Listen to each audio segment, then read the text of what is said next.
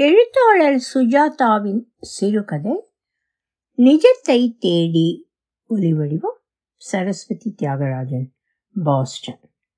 கல்யாணமாகி ஒன்பது வருஷத்துக்கு பிறகு ஒரு ஞாயிற்றுக்கிழமை காலை கிருஷ்ணமூர்த்தியும் சித்ராவும் ஹாலில் எதிரெதிரே உட்கார்ந்திருந்தார்கள். பழக்கப்பட்ட மௌனம் கிருஷ்ணமூர்த்தி செய்தித்தாள் படித்துக் கொண்டிருக்க சித்ரா குக்கர் சப்தம் வர காத்திருக்கும் நேரத்தில் தொடர்கதை படித்துக் கொண்டிருந்தாள். மர ஏட்டை திறக்கும் சப்தம் கேட்டது. ஜன்னல் வழியாக எட்டி பார்த்தான். சுமார் முப்பது வயது இருக்கக்கூடிய ஒருவன் கையில் தட்டுடன் காலில் செருப்பின்றி தோட்டத்தில் நடந்து வந்தான். யாரு? என்றான். சற்று திடுக்கிட்டு கிருஷ்ணமூர்த்தியை பார்த்து தன் சோக கதையை கேப்சியூல் வடிவத்தில் சொன்னான். ஊருக்கு புதுசுங்க. வேலை தேடி வந்தேங்க. என் மனைவி காலையில் இறந்து போயிட்டாங்க. பழம் கிடக்குதுங்க எடுக்க காசு இல்லை பெரிய மனுஷங்க உதவி பண்ணணும். அவன் வைத்திருந்த தட்டில் சில ரூபாய் நோட்டுகள் இருந்தன. எதற்கோ புஷ்பங்கள் இருந்தன. ஒரு ஊதுபத்தி புகைந்து கொண்டிருந்தது. பாத்தியா விமலா இந்த குழந்தைங்க படுற அவஸ்தைய? என்பதுடன் கதையை நிறுத்திவிட்டு சித்ராவும் எட்டி பார்த்தாள். அவன் முகத்தில் மூன்று நாள் தாடி கண்களில் தேவைக்கு போதுமான சோகம். என்னவாம்?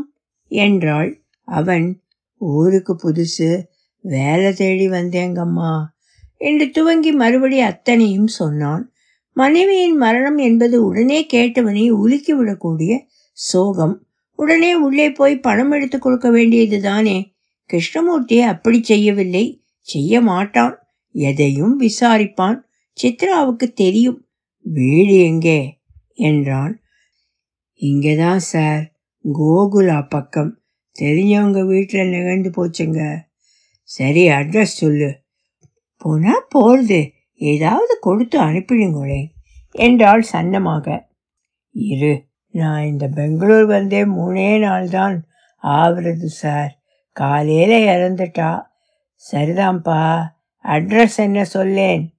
அவன் சற்றே யோசித்து மூணாவது கிராஸ். என்றான். மூணாவது கிராஸ்னா ஹெச்எம்டிலே அவுட்டா சுந்தர் நகரா? இல்லை கோகுலா காலனிக்குள்ளையா? சொல்ல தெரியலீங்களே. சினிமா தியேட்டர் பக்கத்தில். அவனோட என்ன வாக்குவாதம்? இப்போ நீ சும்மா இருக்க போறியா இல்லையா? எந்த சினிமா தியேட்டரியா? என்ன சார் இப்படி கேட்குறீங்க இருக்கிறதே ஒரு சினிமா தியேட்டர் தானே. பேர் தெரியாதா உங்களுக்கு? எனக்கு தெரியும். நீ சொல்லு. அவன் மறுபடியும் அனுபலவியை பிடித்தான். பெங்களூர் வந்தே மூணு நாள் ஆகுது சார். காலையில் இறந்துட்டா. சரிப்பா. எந்த இடம்? அதை சொல்ல மாட்டியா? என்ன சார்? பெண்டாட்டி செத்து போன துக்கத்தில் இருக்கேன். என்னென்னவோ போலீஸ்காரங்க மாதிரி கேட்குறீங்களே காசு கொடுக்க முடியும்? இல்லைன்னு சொல்லிடுங்க. நான் போகணும். பணம் கிடக்கு அங்கே. அட்ரஸ் சரியா சொல்லு தரேன். அதான் சொன்னேனே. சரியா சொல்லு. ஐயோ என்றான். வேண்டாம் சார். என்ன நீங்க? சித்ரா எதிர்பார்த்தாள். என்ன ஒரு மனிதாபம் இல்லாத ஆசாமி ஐயா நீ? என்று திட்ட ஆரம்பிப்பான் என்று நிச்சயம் எதிர்பார்த்தாள். அவன் அப்படி செய்யாமல் திடுதிப்பென்று அழ ஆரம்பித்தான். தட்டை கைமாற்றி கொண்டு மௌனமாக அழுதான். வரேன் சார். என்று திரும்பி நடந்தான். போகும்போது வாசல் கேட்டை தாளிட்டு விட்டு சென்றான். கிருஷ்ணமூர்த்தி இந்த செயலை எதிர்பார்க்கவில்லை. போயிட்டான் என்றான். கூப்பிடுங்க அவனை என்றாள் சித்ரா. எதுக்கு? எல்லாம் பாசாங்கு. தெரியுமோ இல்லையோ? ப்ளீஸ் அவனை கூப்பிடுங்கோ. கூப்பிட்டு ஏதாவது கொடுத்து அனுப்பிடுங்கோ.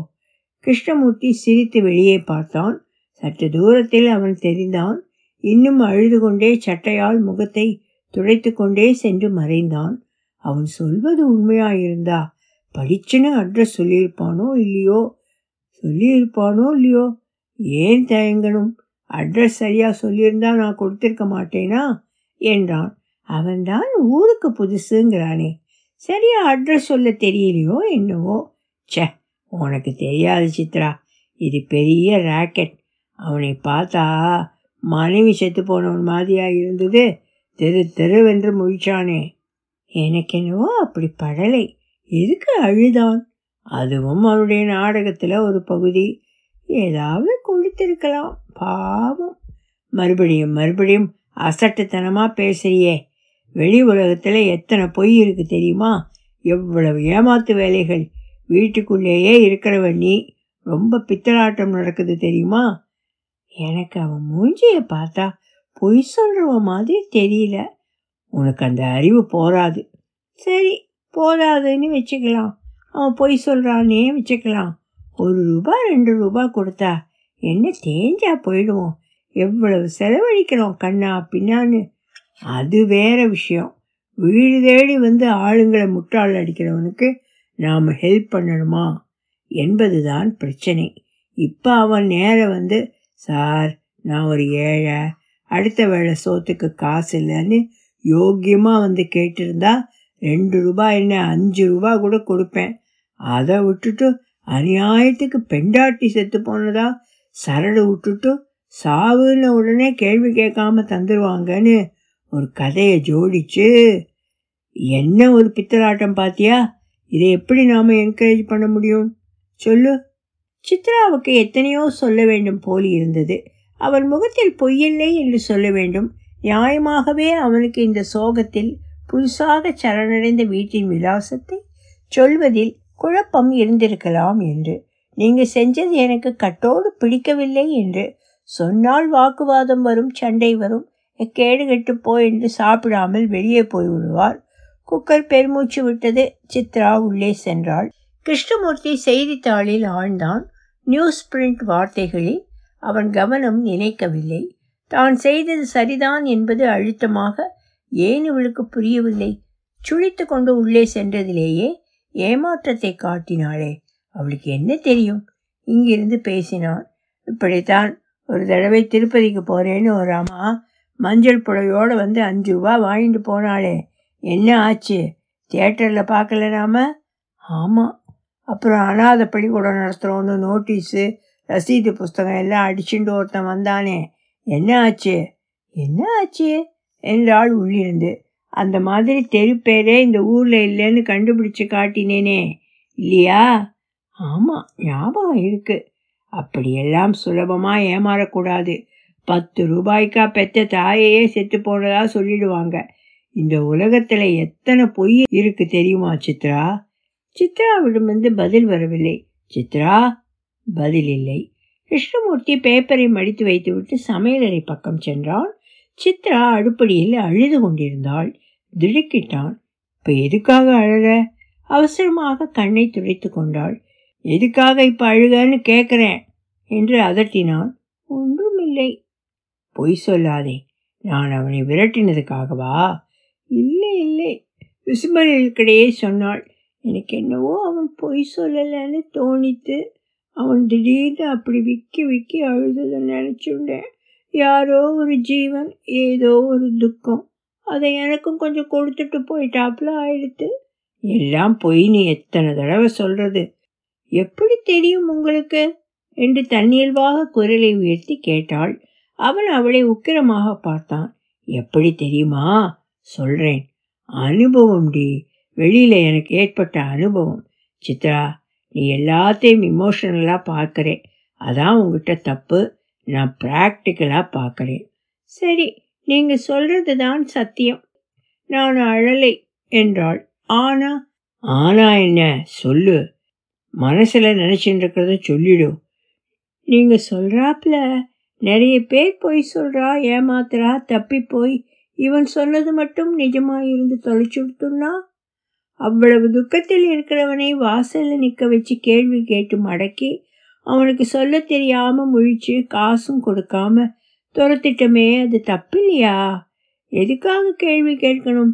அவனும் பொய் சொல்றான்னா எக்கேடு கெட்டு போகட்டும்னு ரெண்டு ரூபா கொடுத்திருந்தா இத்தனை. மறுபடியும் மறுபடியும் அதையே சொல்றியே ரெண்டு ரூபாய் பெருசில்லை எனக்கு சித்ரா.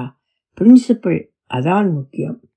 சரி என்றாள் சுருக்கமாக சற்று நேரம் மனைவியையே பார்த்தான். ஆல் ரைட் உனக்கு இன்னும் சமாதானமாகலை. ஒன்று செய்யறேன். அவன் என்ன சொன்னான்? தியேட்டர் பக்கத்தில் மூணாவது கிராஸ்னு தானே.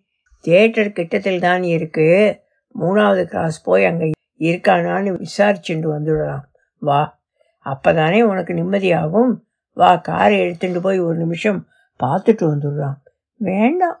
நீங்கள் சொன்னது எனக்கு கன்வின்ஸ் ஆயிடுது நான் ஏதோ பைத்தியக்காரத்தனமாக அழ ஆரம்பிச்சுட்டேன். இல்லை நீ கன்வின்ஸ் ஆகலை. நான் சொன்னது சரின்னு உனக்கு இன்னும் புரிபடலை. நான் வரலை. எனக்கு நிறைய வேலை இருக்குது நீ வரலைன்னா கூட நான் போய் பார்க்கத்தான் போகிறேன் எதுக்காக விதண்டாவாதம்? மறங்க. இல்லை இந்த கேஸில் யார் சரின்னு பார்த்தாகணும். நீயா நானா? நீங்கள் சொன்னது தான் சரி. ஒப்புத்துண்டுட்டேனே. நீ இன்னும் மனசார ஒப்புத்துக்கல. உனக்கு ப்ரூஃப் வேணும் தானே நான் போய் பார்த்துட்டு வந்துடுறேன். இது என்ன பிடிவாதம்? நீங்கள் அங்கே போய் அவன் சொன்னது நிஜம்னே தெரிஞ்சா என்ன செய்ய போறீங்க? தோல்வியை ஒப்புத்துண்டு பத்து ரூபா அல்லது பதினஞ்சு ரூபா கொடுத்துட்டு வந்துடுவேன் ஆனால் அப்படி நடக்காது. லைஃப்பில் நிறைய பார்த்துட்டேன் சித்ரா. அவ்வளோ ஷுவராக இருந்தால் எதுக்கு போகணும்? உனக்காகத்தான் சித்ரா. நீ அருவியாக எழுத பாரு. அது தப்புன்னு ஸ்தாபிக்கிறதுக்கு. எனக்கு இப்போ சிரிப்பு வருது. அப்புறம் சிரிக்க போகிறது யாருன்னு சொல்கிறேன் கிருஷ்ணமூர்த்தி ஷெட்டை திறந்து பெரிய கேட்டை திறந்து காரை கிளப்பி சீறி புறப்பட்டான். தேட்டர் ஒரு மைலுக்குள் இருக்கும். நிச்சயம் போய் பார்த்து விட வேண்டும். மூணாவது கிராஸ் என்று தானே சொன்னான். என்னை என்னவென்று நினைத்து கொண்டான். கருணை இல்லாதவன் என்றா? இவளுக்கு என்ன தெரியும்? கேள்வி கேட்காமல் காசை சமர்ப்பிக்க நான் என்ன முட்டாளா? அழுமூஞ்சி. இப்படித்தான் ஒரு தடவை தியேட்டருக்கு அருகில் மூன்றாவது கிராஸ் இருந்தது. அதில் திரும்பியதும் வெறிச்சென்ற அந்த சிறிய தெரு பூராவும் தெரிந்தது. தெருவின் நடுவில் ஒரு சட்டி வைக்கப்பட்டு அதனுள் நெருப்பு புகைந்து கொண்டிருக்க பச்சை மூங்கில்கள் காத்திருந்தன. ஓரத்தில் தலையில் கையை வைத்துக்கொண்டு அவன் மண்ணில் உட்கார்ந்திருந்தான். கிருஷ்ணமூர்த்தி சற்று நேரம் தான் தயங்கினான். காரை ரிவர்ஸ் செய்தான். சீறி புறப்பட்டான்.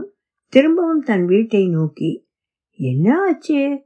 என்றாள் சித்ரா அஸ்வாரஸ்யமாக. நான் சொன்னது சரியா போச்சு. அவன் சொன்ன மூணாவது கிளாஸ் முழுக்க விசாரிச்சு பார்த்துட்டேன். ஒன்றும் இல்லை. அப்படியா? அப்பா எத்தனை பொய்? என்றாள் Chitra. Author's note on this story This was written in June 1980. Still, many people remember this story essentially because of its implied male dominance.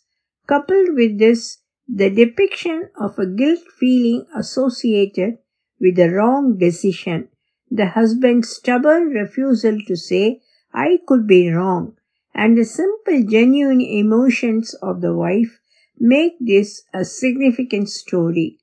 So wrote a review. Sometimes the writer feels the urge to revise, sharpen, or edit a story when he reads it after a long time. In this story, I did feel it, even though there is a slight shift in the viewpoint somewhere about two thirds of the story. Some of the feedback I received in the web page suggested a kind of FAQ on short story writing. I'd like to have your views on this, Sujata. A note on the illustrator. Mr. Maniam Selvam, who has illustrated this short story, is the leading illustrator of Tamil Nadu.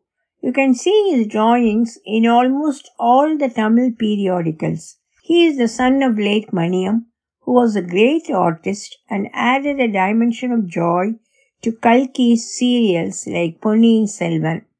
The son is a very versatile artist with a mix of skills like craftsmanship, imagination, perspective knowledge, and beautiful lines. Olivadivo Saraswati Tyagarajan, Boston.